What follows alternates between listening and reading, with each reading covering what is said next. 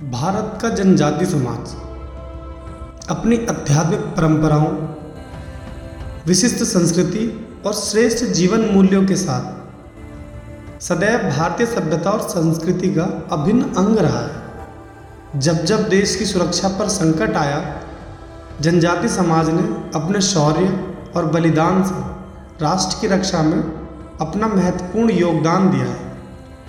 जब अंग्रेज़ी शासन ने भारत में अपने साम्राज्य का विस्तार करना प्रारंभ किया तो उन्हें प्रारंभिक और सशक्त चुनौती वनवासी अंचलों से मिलना प्रारंभ हुआ।